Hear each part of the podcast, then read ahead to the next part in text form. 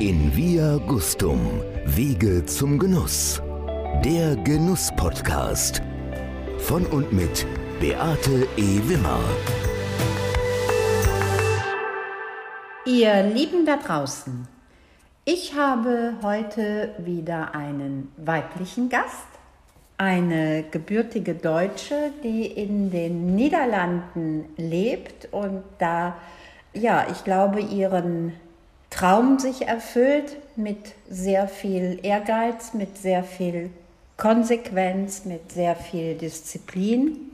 Die Dame, die mir gegenüber sitzt, ist eine smarte, eine leidenschaftliche, eine sehr sympathische Frau, die aber auch, glaube ich, durch ihre konsequente Haltung zu dem, wo sie von überzeugt ist, bewundert wird, geschätzt wird, aber manchmal auch der ein oder andere zunächst mal ein bisschen nicht Probleme mit hat, aber man traut es ihr eigentlich nicht zu, weil sie so eine liebenswerte Person ist. Sie ist sehr zielstrebig, sie ist sie übernimmt Verantwortung, sie ist risikobereit. Ich glaube, kein anderer hat so viele Supermarktweine und ich glaube, jetzt weiß so der eine oder andere, um wen es sich handelt, in den Händen gehabt wie Sie. Wir kennen Sie unter einem Pseudonym, nämlich, ja, ich begrüße Sie ganz einfach. Hallo Cordula Eich. Hallo, ich bin fast sprachlos nach Warum? dieser Ankündigung und das ist schon eine Kunst, mich sprachlos zu machen. Ja, liebe Cordula, dein Real Name ist Silvia Novak. Wie machen wir weiter? Ich würde mir ist das völlig egal. Okay. Ich reagiere auf beides. Irgendwann war Cordula Eich mal die andere, die mir quasi den Freiraum gegeben hat, Sachen zu machen, die ich mich nicht traue. Im Laufe der Jahre sind wir zusammengewachsen, die Cordula und ich. Wir verstehen uns total gut und das ist überhaupt kein Problem. Ich reagiere auf beides. Das ist auch ein toller Übergang, weil äh, du hast den super Shoppenshopper rausgebracht unter Cordula Eich und mhm. Mintsaven machst du unter Silvia Novak. Und ich glaube, das ist jetzt auch jedem klar, welchen Spagat, welche Bandbreite du auch hast. Silvia, ich stelle immer fünf Fragen. Das sind so diese sogenannten Eisbrecherfragen, damit unsere Zuhörer da draußen das Gefühl bekommen für dich, mit wem haben sie es da zu tun. Schieß los. Ganz kurz und prägnant bitte darauf antworten, wenn das geht. Ich bin ein Mensch, der voller Lebensfreude ist. Wenn ich auf deinen Teller schaue, sehe ich was? Hoffentlich etwas Leckeres. Und ich weiß, dass du Vegetarierin bist. Ja, aber ansonsten wirklich ein Genussmensch. Das Essen glauben wir dir alle. ist mir sehr wichtig. Das glauben wir dir alle sofort. Wenn ich in dein Glas schaue, sehe ich was? Brüt und Brausens von Winseven natürlich.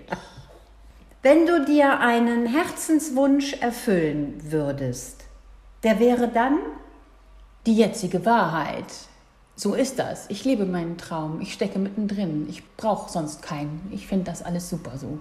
Ich frage auch nicht weiter, weil das ist so schön jetzt daran anzudocken.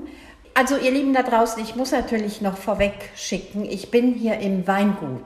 Ich bin wirklich in Minsaven minus sieben Meter unter dem Meeresspiegel bin ich. Ich habe gestern eine private Führung bekommen. Wir sind durch das Flevoland gefahren.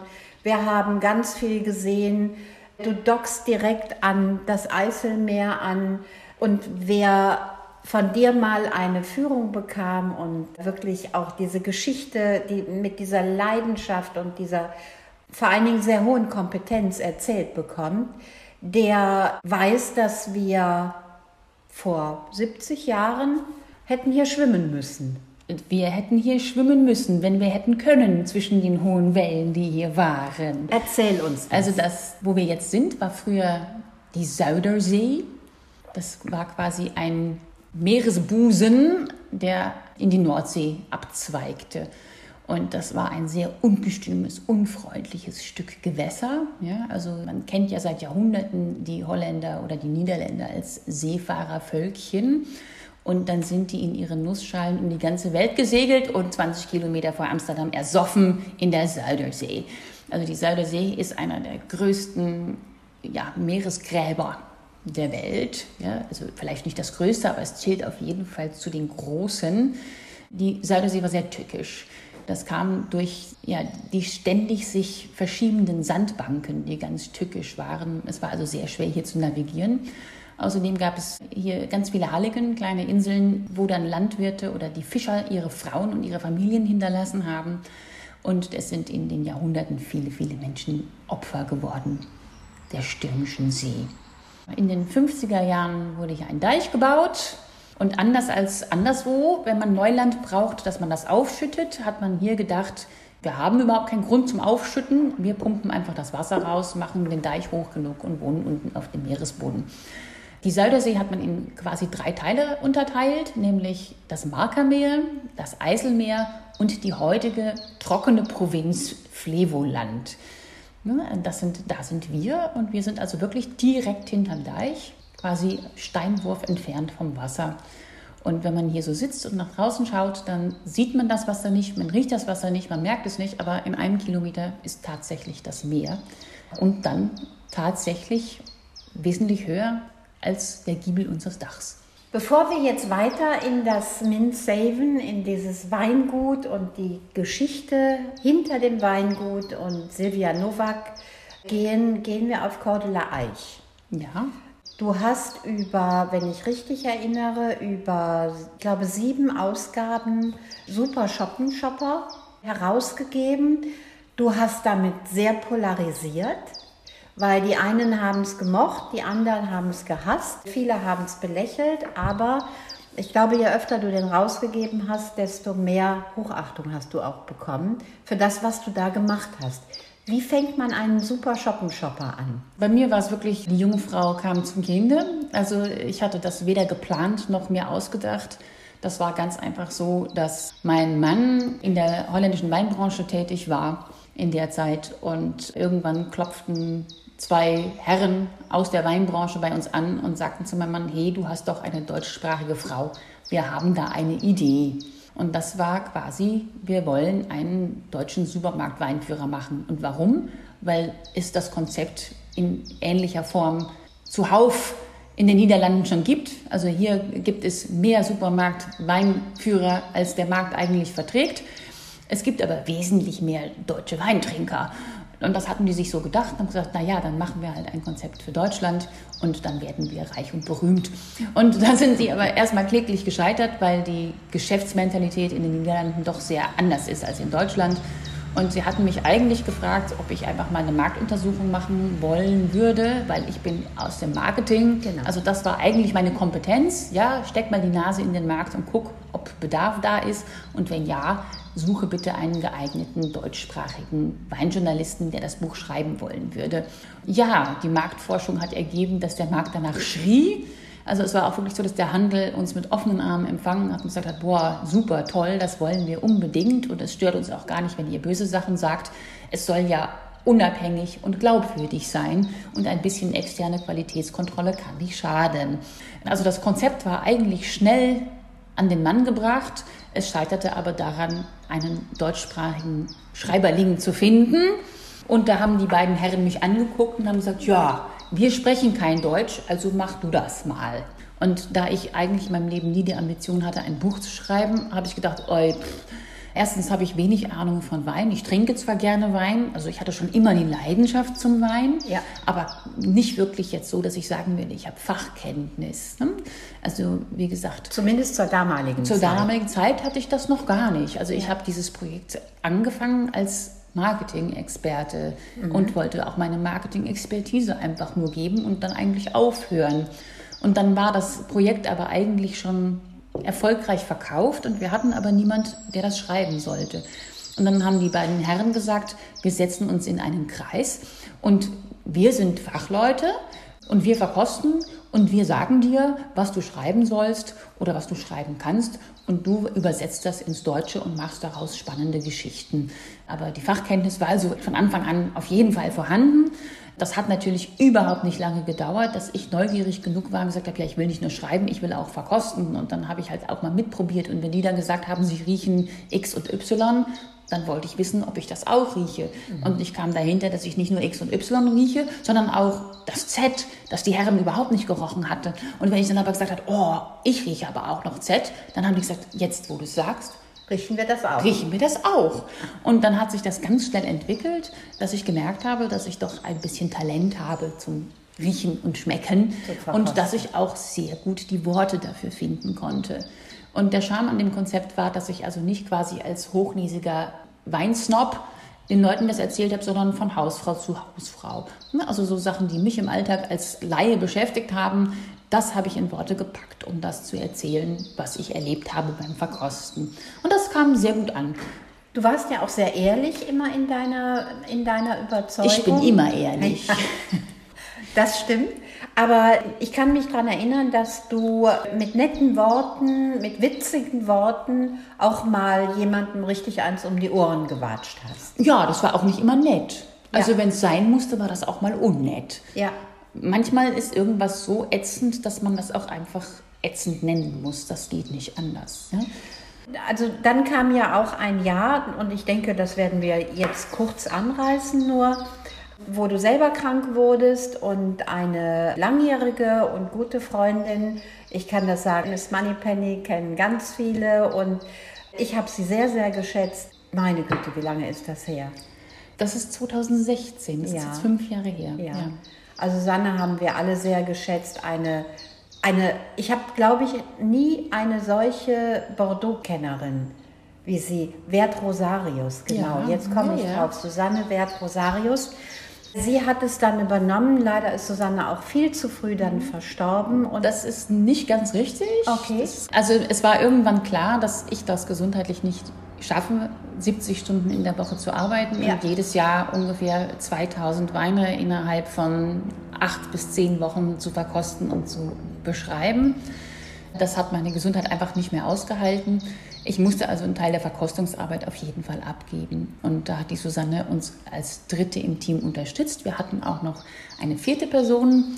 Also wir wollten eigentlich das Team vergrößern mhm. und uns ein paar Jahre lang aufeinander eichen, damit wir den gleichen Level der Verkostungsnotizen erreichen und auch das, also dass das Qualitätsurteil beständig bleibt. Ja. ja. Und wie gesagt, eigentlich kam die Susanne dazu, weil ich krank wurde und ich Unterstützung brauchte. Und sie ist mir einfach weggestorben. Ja, hat uns, glaube ich, alle sehr, und sehr berührt. schockiert. Ja. ja. ja, sehr schockiert, ja. Also sie hört uns jetzt da oben zu und findet das ganz toll, dass das wir über sie ich. reden. Ja. Ganz, da bin ich von überzeugt. So, und dann hast du gesagt, es geht einfach nicht mehr. Dann, dann habe ich aufgehört, weil mein Plan B, aufgehört. also völlig unerwartet, ja, da ging der Stecker raus und es war mir klar, dass ich es nicht noch mal ein paar Jahre schaffe, um jemand anderen anzulernen. Dem Wein wolltest du auf jeden Fall oder der Weinbranche, da hast du dir einen Namen gemacht, da hast du ein extremst gutes Standing. Ich glaube, kaum jemand kennt Cordula Eich nicht. Du wirst dich wundern. die jungen Leute, wenn, also ich ja. unterrichte ja jetzt seit zehn Jahren in Geisenheim. Genau. Vor zehn Jahren war Cordula Eich auch bei den jungen Leuten ein Begriff. Heutzutage bei den Studenten Silvia Novak. Kann sich kein Mensch an den Supershoppen überhaupt ja. erinnern. Ja. Das macht auch nichts. Es war ein tolles Projekt zu seiner Zeit. Ja. Es war super. Ja, man soll immer gehen, wenn es am schönsten ist. Also es war nicht Absicht. Ich hätte gerne, also wir hatten von Anfang an gesagt, das Projekt beschränken wir selber auf zehn Jahre. Ja, das hatten wir von Anfang an gesagt. Also wir haben gesagt, wenn man das zehn Jahre gemacht hat, dann ist es auch genug. Ja. Wir haben es nicht geschafft. Wir, ich sage also ich und meine, meine Kollegen, wir haben nach sieben Jahren einfach gesagt, also nicht um jeden Preis. Ja, dann hast du dieses Projekt begonnen. Mhm. Wie kommt man von einem super Shoppenshopper zu einem wirklichen Premium-Schaumweinhersteller? Ja, krasser Gegensatz. Ne? Also von der Billigware zum anderen Ende. Für mich eigentlich eine ganz total logische Konsequenz. Ja? Also so irre wie das klingt, für mich war das absolut zwangsläufig der einzig richtige Schritt. während wir jahrelang hier verkostet haben. Also es war nicht so, dass ich irgendwann gesagt habe, so jetzt fange ich im Weingut an. Das hat natürlich schon ein paar Jahre in meinem Kopf gewütet. Und zwar ging es eigentlich eher darum, dass ich gedacht habe, ja, ich sitze hier quasi als der Oberschlaumeier irgendwelchen Leuten zu erzählen, was sie gut und nicht gut gemacht haben, habe aber eigentlich vom Prozess des Weinmachens überhaupt keine Ahnung. Ja, also ich kenne mich mit Wein inzwischen gut aus. Ja, ich möchte nochmal darauf zurückkommen, als ich anfing, war ich Laie. Aber ich bin ein Perfektionist und ich wollte auch nicht lange Laie bleiben. Als ich nach einer Saison, wie gesagt, ich wollte das Buch ja überhaupt nicht schreiben. Ich bin ja da einfach reingerutscht. Und als klar war, dass ich das weitermachen werde, habe ich mich auch um eine vernünftige Weinausbildung gekümmert. Ja? Also ich habe mein WSET gemacht, ja.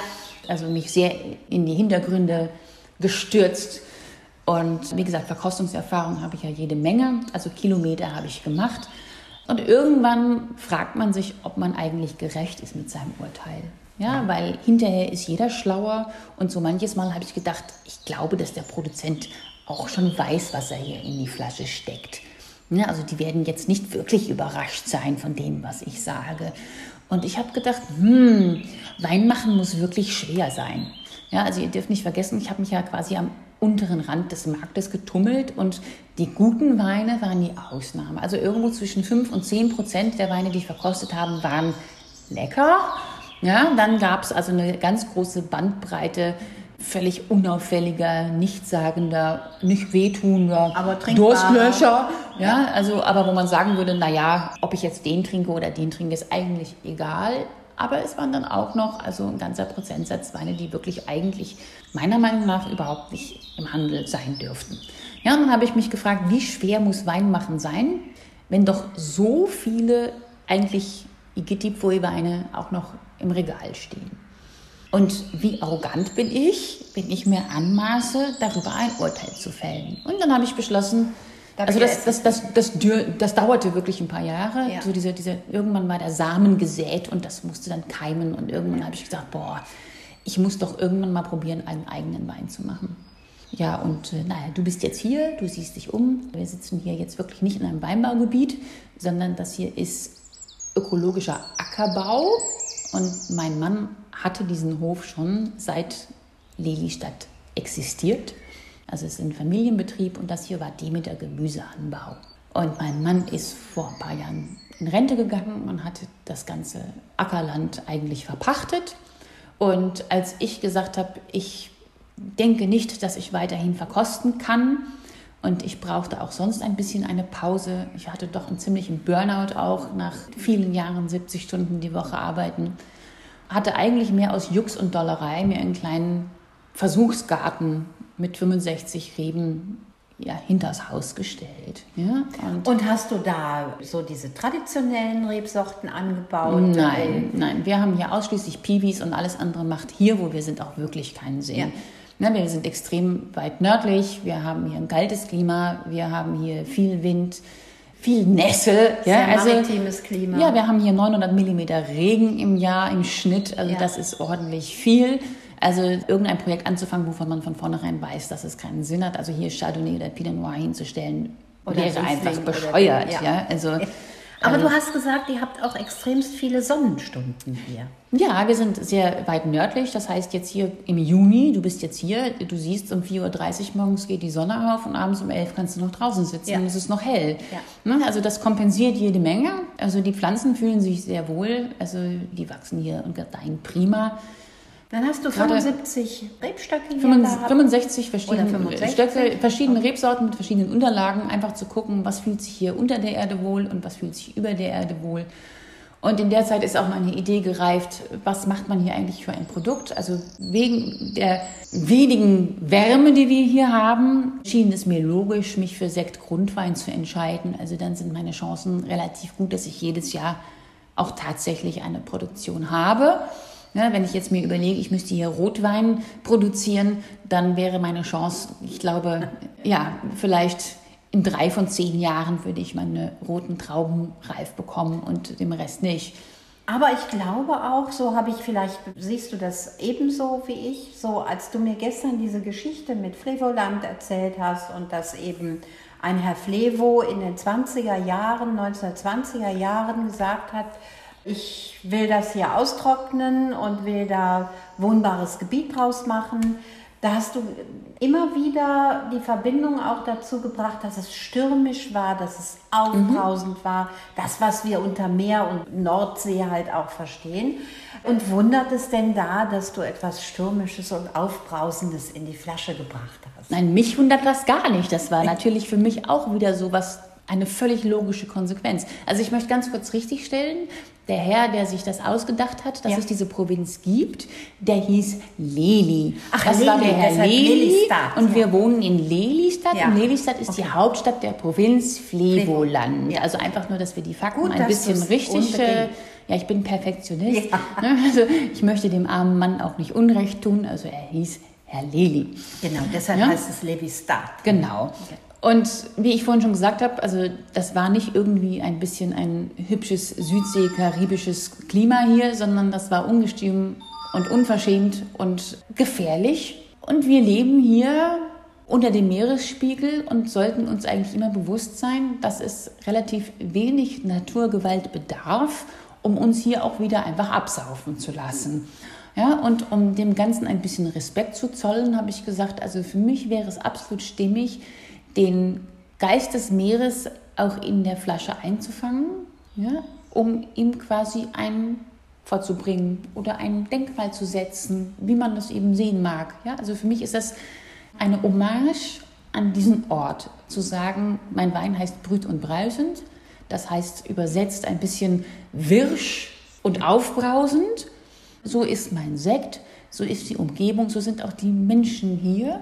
Es bedarf schon eines bestimmten Pioniergeistes, um sich hier in der Umgebung wohlzufühlen. Hm? Aber du fühlst dich ja sehr wohl. Ich fühle mich hier sehr wohl. Es entspricht meinem Temperament unbedingt. Also ich finde, ich habe den Platz gefunden, wo ich hingehöre.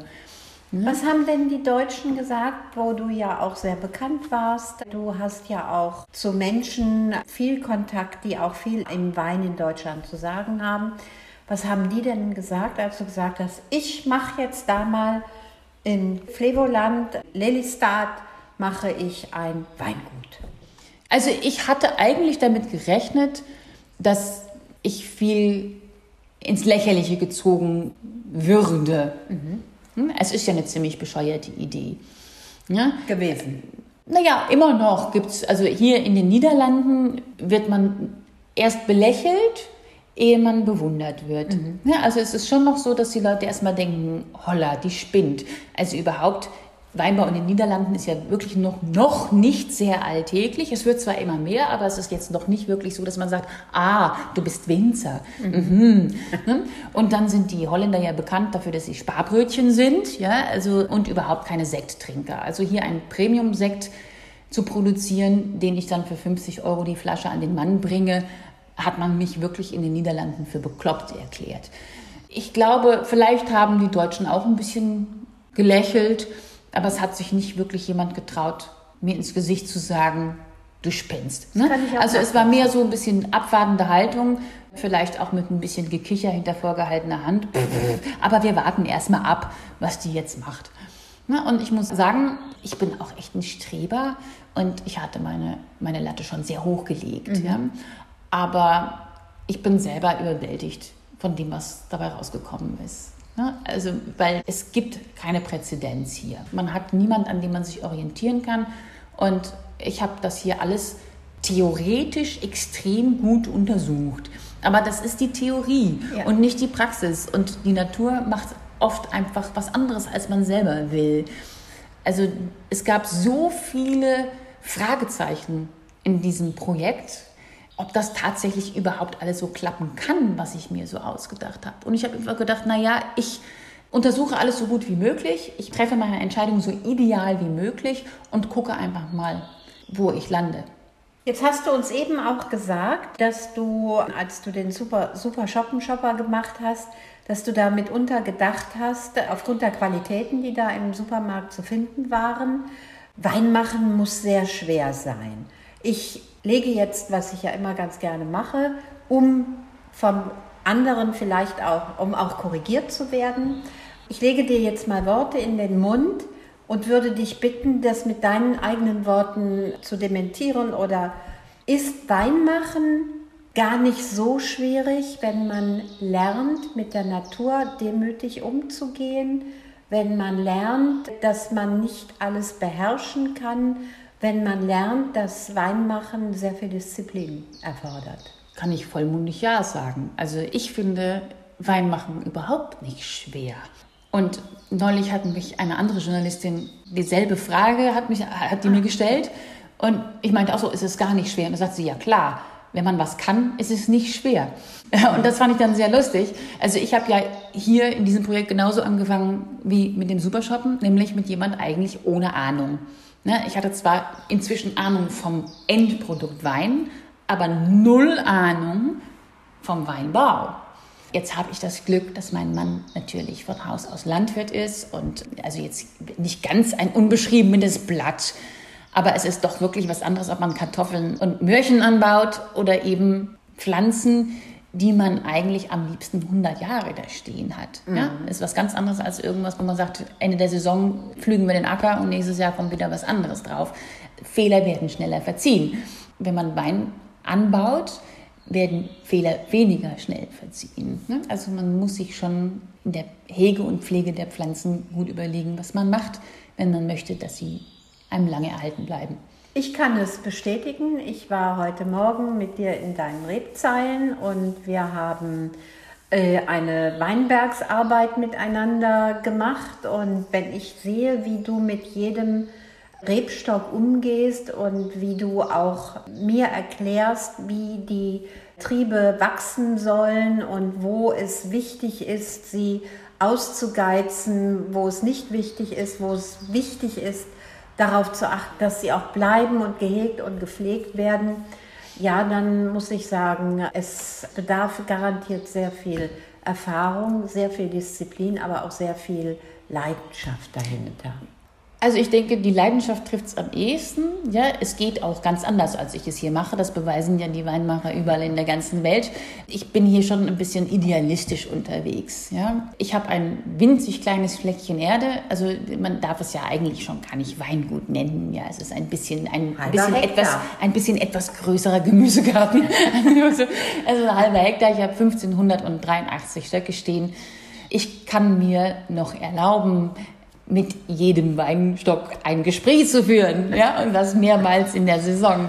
Es ist vollkommen klar, dass wenn man einen Vollerwerbsbetrieb hat, dass das so natürlich nicht geht. Auf der ne? anderen Seite zeigt es aber auch, warum du solche Qualitäten in die Flasche bringen kannst. Sicher. Nämlich, weil du wirklich jeden Rebstock vom A bis Z so behandelst, wie es ein Premium-Produkt anschließend braucht. Das sind alles meine Kinder das da draußen. Das habe ich heute gesehen, ja. ja also das sehe ich wirklich so. Also ja. für mich ist das nicht irgendeine Pflanze. Also wenn es irgendeinem Stock nicht gut geht, geht es mir auch nicht gut. Ja, also die werden wirklich dann verhätschelt. Hast, dann hast du dich für drei Sorten entschieden, nachdem du hier so einen Versuchsanbau gemacht hast, hast dich für drei Sorten entschieden, hast drei Grundweine draus gemacht und dann hattest du die im Fass ja? Und dann hast du einen sehr bedeutenden Menschen angerufen, den du nicht mal kanntest, sondern nur vom Hören sagen und dass er wirklich sehr, sehr gute Produkte, sehr gute Sekte auf die Flasche bringt. Wen hast du angerufen? Naja, wenn man Sekt machen will und man braucht Rat, wen ruft man denn dann an? Natürlich den Volker Raumland. Oder besser gesagt, das erste Mal, als ich anrief, hatte ich seine Frau, die Heide, am Telefon. Und ich wusste gar nicht so recht, wie ich einsteigen sollte. Ich habe sie angerufen und gesagt, ja, guten Tag, ich rufe an aus Holland und ich habe hier ein kleines Weingut und ich will Sekt machen. Und ich habe keine Zeit zu verlieren. Ich habe keine Ahnung. Ich habe meine Grundweine fertig. Ich habe das alles gemacht, so wie es im Buch steht. Ich glaube, es war alles richtig. Jetzt weiß ich aber nicht, wie es weitergeht.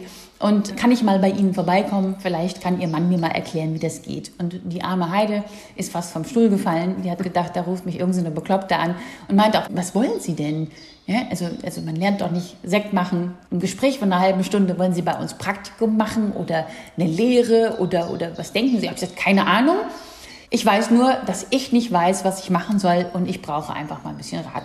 Und habe mich ins Auto gesetzt und bin da hingefahren und habe drei Fassproben. Ja, es waren sechs Fassproben. Okay. Ja, habe dem Herrn Raumland einfach mal, so wie ich halt bin, offen und ehrlich erzählt, was ich hier so mache und was mein Ideal ist und wie ich mir das so vorstelle. Und ich habe ihn angesteckt. Infiziert. Ich habe ihn infiziert. Er wollte dann doch auch mal vorbeikommen und gucken, wie das hier alles so läuft. Und dann hat er gesagt, naja, jetzt verkosten wir erstmal die Grundweine und gucken, ob das was taugt. Und dann hat er verkostet und er hat sich auch noch im Labor analysieren lassen und hat gesagt, ja, bis jetzt hast du ja alles richtig gemacht, dann werden wir das Kind schon schaukeln. Ja, das, haben, er das, das haben wir geschaukelt, das Kind. ja, ja, ja. Wir haben Dann also die erste Cuvée haben wir gemeinsam zusammengestellt. Also das müssen wir, glaube ich, unseren Zuhörern auch erklären, weil wir haben ja nicht nur Weinfachleute draußen. Das Küvettieren ist ja auch eine Kunst und es Ja, das ist wie Kochen. Ne? Also Genau. du hast deine verschiedenen Fässer mit den verschiedenen Ja, Grundzutaten genau. und das mischst du so lange, bis du sagst, boah, dieses Verhältnis ist das, was mir am Genau. besten schmecken Fertige würde. Grundweine werden da küvettiert Und wenn jetzt das habt ihr geschafft. Genau. Und für die Weinleute Sekt Grundweine verkosten ist nochmal was ganz anderes, als wenn man sich abends einen leckeren Riesling ins Glas schüttet. Ja, das sind keine Weine, die gemacht sind zum so trinken. Ja, und das war also auch meine Frage an den Volker, dass ich gedacht habe, ja, ich muss ja erstmal lernen, wie ein Grundwein schmecken muss, damit das rauskommt nach dem zweiten Prozess der Flaschengärung, was ich eigentlich als Resultat haben will. Naja, das haben wir einmal zusammen gemacht. Inzwischen mache ich das jetzt dann zum dritten Mal alleine. Was wir immer noch gemeinsam machen, ist das Degorgieren, weil einfach mein Daumen nicht dick genug ist. Ich kriege Das heißt, Volker Raumland hat einen dicken Daumen. der Volker hat einen dicken Daumen und der kann das besser als ich. Das Und das machen wir gemeinsam. an, ne? Das machen wir in 14 Tagen, ja. Und wie viele Flaschen machst du im Jahr? Ich produziere jedes Jahr circa 2000 Flaschen. Also ich hoffe, dass wenn mein Weinberg ein bisschen älter ist, dass da noch ein bisschen Produktionssteigerung drin ist. Das sollte eigentlich möglich sein.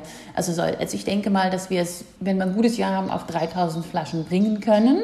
Und du Ne? bist ja auch wiederum, und da kommt die Marketingfrau auch durch, also das heißt nicht, dass es eine Marketinggeschichte ist, aber ich glaube, dass jemand, der ein Premium-Produkt auf den Markt wirft, dann auch wirklich dieses, diese Schultern breit machen kann mit diesem Marketing-Background, den du ja hast. Und dann auch wirklich klar und deutlich sagen, ich vermarkte ihn nur so und du bist in der Vermarktung sehr straight, nämlich Ja, wie in allem in meinem Leben. Ich bin offen und ehrlich und konsequent. Und mein Sekt wird nur in Subskription verkauft. Ja, ich habe, also ich produziere zwar 2000 Flaschen im Jahr, ich verkaufe aber nur ungefähr 700 bis 750 Flaschen im Jahr, weil der Rest noch lagert, um zu altern, um zu reifen. Ja, Im Moment ist nur die Einstiegsserie, das ist die Serie Bronze, ist im Verkauf und die Silber und die Gold, die werden noch schön weiter reifen. Das heißt, ich habe ja nur ungefähr 700 Flaschen zu verkaufen. Die kann ich nicht in Großhandel stellen. Ja? Das geht überhaupt nicht. Das heißt, es gibt zum Glück auch genügend Liebhaber, die sich rechtzeitig eine Flasche sichern wollen. Also sechs Monate vor Release wird die Subskription eröffnet und dann kann man sich sein Kontingent reservieren. Ja, je nachdem, wie viele Flaschen reserviert wurden, gibt es eine volle Zuteilung oder eben nur eine Teilzuteilung. Jetzt hast du die Bronze-Edition. Wann kommt die Silber-Edition? Die erste Silber aus dem, Jahre, aus dem Jahrgang 2018, die wird nächstes Jahr im April in den Verkauf gehen. Und die Bronze-Edition hat wie lange auf der Hefe gelagert? Die hat erst zehn Monate im Fass auf der Vollhefe gelagert und dann nochmal zwölf Monate auf der Flasche. Also schon von Haus aus 22 Monate. Auf der Hefe, ja. Dann gehen wir in die Silber-Edition. Wie lange ist die auf der Hefe? Die hat zehn Monate Hefe im Fass und dann 30 Monate in der Flasche. Das heißt, die 40 Gold-Edition wird dann. Das überlege ich mir noch. Du gibst sie auch erst dann raus, wenn du selber überzeugt bist, dass sie rausgehen soll. Wenn ich irgendwann denke, die goldene, das weiß ich jetzt noch gar nicht. Das, Ja. das, ja, so weit sind wir noch nicht. Die liegen da und irgendwann denke ich, jetzt sind die Goldschätzchen reif. Sehr, sehr gut. Silvia, du bist aber auch eine gern gesehene Marketingfachfrau an der Fachhochschule in Geisenheim. Was machst du da? Da unterrichte ich die Erstsemestler zum Thema neue Medien. Also als ich vor zehn Jahren angefangen habe, war neue Medien sehr breit definiert. Ja, ein Medium kann alles sein. Es kann ein Buch sein, eine Broschüre sein, es kann ein Klangelement sein, ein Etikett. Ein Medium ist alles, was Informationen transportiert. Und wir haben ein paar Jahre lang mit verschiedenen Gruppen experimentiert, wie man das in der Weinbranche anders machen kann. Ja, also viele junge Geisenheimer kommen ja aus Traditionsfamilien und vor zehn Jahren hat man noch ganz deutlich gemerkt, dass also die Branche doch relativ konservativ ist. Ja, und dass die Jugend sich schwer getan hat zu sagen, es muss anders, weil wir haben das ja schon immer so gemacht. Aber der Markt hat sich verändert. Und so haben wir ein paar wirklich schöne Projekte entwickelt, ja, von wie könnte man Etiketten anders gestalten, einfach mal spielen, ja. Also könnte man nicht wie zum Beispiel in der Parfümwerbung auch ein Riechetikett machen, wo man dran rubbeln kann, um zu Ja. riechen, wie der Wein riecht. Ja, also wäre das nicht etwas Tolles? Oder wie kommuniziert man über Wein, wenn man nur eine Münze, ein rundes Siegel auf die Flasche kleben kann, wo mehr drauf steht als Punkte, aber weniger als eine Weinbeschreibung?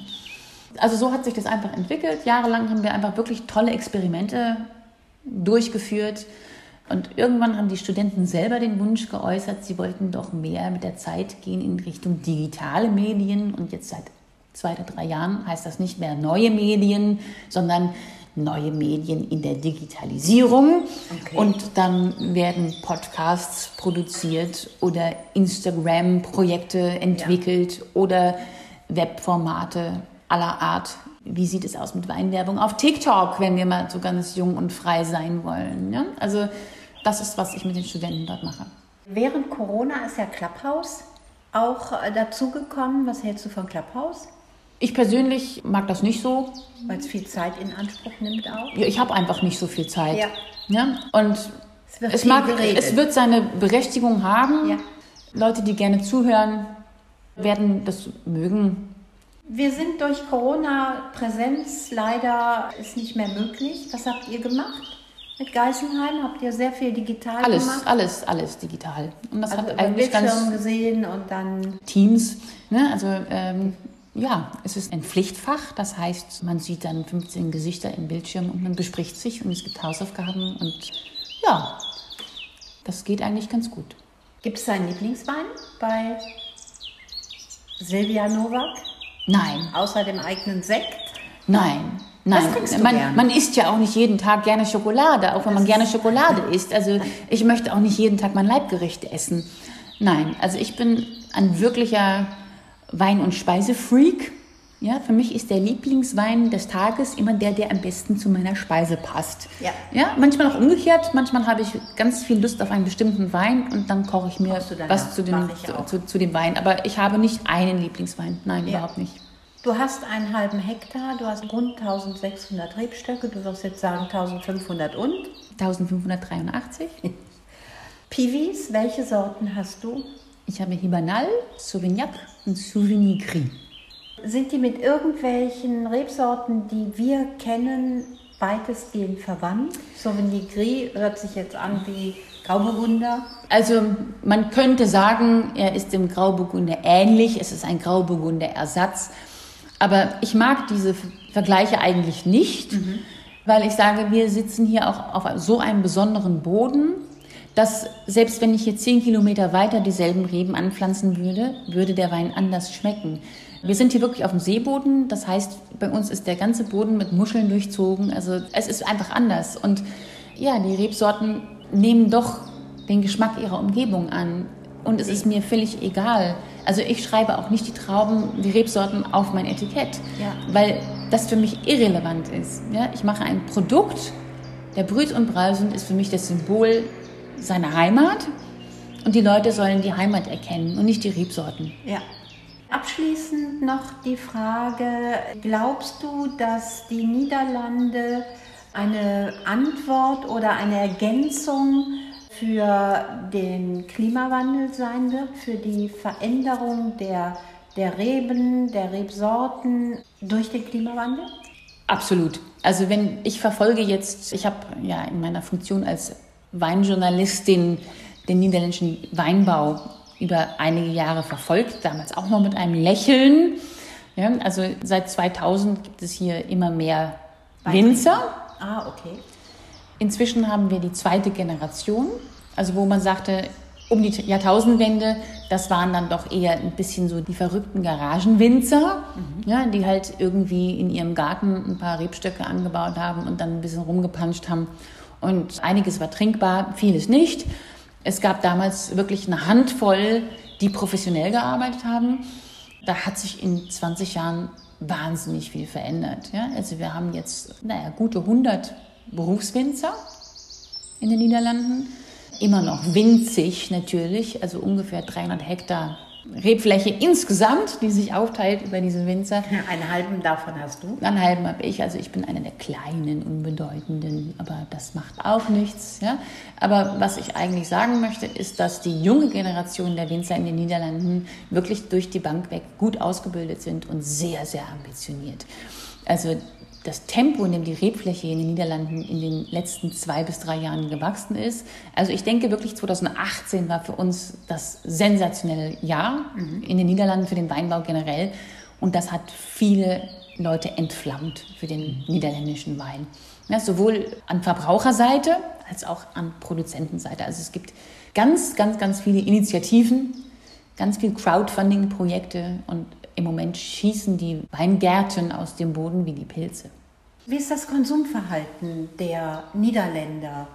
Also Niederländer sind ja bekannt für Bier trinken.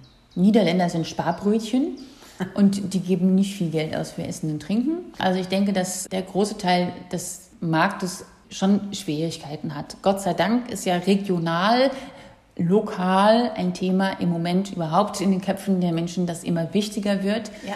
Aber natürlich muss man einfach auch ganz realistisch sein. Die Produktionskosten hier in den Niederlanden sind wegen der kleinen Menge einfach enorm hoch. Ja.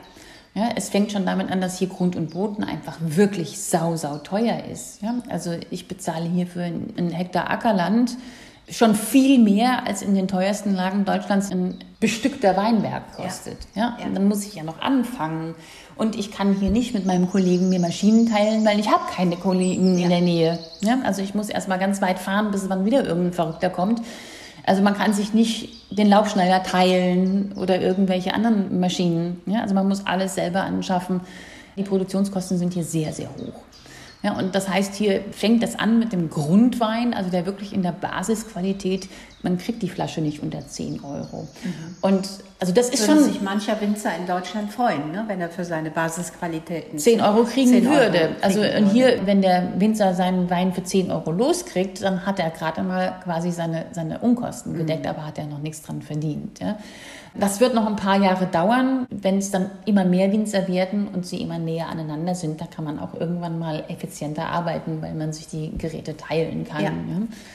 Es ist schon schwer, weil der Holländer grundsätzlich ja schon eher nicht unbedingt ein burgundischer Mensch ist. Ja? Mhm. Also Essen und Trinken ist hier nicht so wichtig. Also ja. wenn man irgendwas in die Fritteuse schmeißt, was satt macht, dann ist man hier schon sehr zufrieden. Okay. Der Marktanteil, der bereit ist, überhaupt guten Wein zu konsumieren, ist schon relativ klein. Mhm. Und dann auch noch für eigentlich einen völlig überteuerten Preis. Ja, da wird die Nische schon ganz klein. Und ich habe dann einfach von Anfang an gedacht, so, ich muss diese Nische noch mal enger fassen. Ja, also es macht keinen Sinn zu konkurrieren mit den zwischen 10 und 20 Euro Weinen. Mhm. Ne? Ich weiß, dass ich mich aus dem Markt preisen muss. Und ich muss die paar Menschen erreichen hier in meiner Umgebung, denen Geld eigentlich egal ist. Die sagen, wir wollen genießen, wir wollen ein Top-Produkt. Wenn man das aber will, dann muss man auch perfekte Ware liefern. Und das machst du? Ich gebe mir allergrößte Mühe. Na, das ja, weiß also, ich ja. Das also die Natur macht halt ab und zu auch, was sie will. Ja? ja? Also man hat keine Garantien. Ja? Aber ich tue, was ich kann und ich stecke ein bisschen extra Mühe rein. Ja? Also, also auch die Ausstattung der Flasche, alles ist handarbeit, alles wird mit ganz viel Sorgfalt. Da gehen viele, viele, viele Arbeitsstunden rein. Ja. Und du das machst ja wirklich vom Weinberg bis in die Flasche alles in Handarbeit. Alles. Ich ja. glaube, dass du jede Flasche in der Hand hattest. Ich kann mir sagen, ich hatte jede Flasche ungefähr 15 Mal in der Hand. Ja.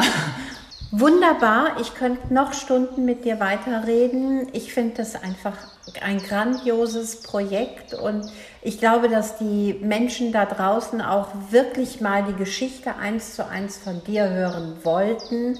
Das war mir eine Herzensangelegenheit, das mal auch nach draußen zu transportieren. Ich freue mich jetzt, ich habe nämlich nachher eine Verkostung hier. Ja, du hast noch gar nicht probiert. nein, du weißt ja gar nicht, ob das stimmt. Aber ich habe ja schon viel, viel, viel von dir gehört. Ich habe mich jetzt von der, von der Arbeit hier selber auch überzeugt. Ich bin sehr fasziniert. Ich freue mich, dass ich hier sein darf. Und ich freue mich, wenn ich dann auch zur Lese mal komme. Sehr gerne. Wann wird gelesen? Üblicherweise hier? Wenn reif ist. Ja. Eine kluge Antwort, aber Pi mal Daumen. Pi mal Daumen, sowieso im Oktober. Also wenn es bei uns vor Oktober ist, dann ja, 2018 Was vor? war es, war es etwas vor Oktober. Aber erste Oktoberhälfte ist uns normal. Dieses Jahr haben wir ein sehr spätes Frühjahr. Ja.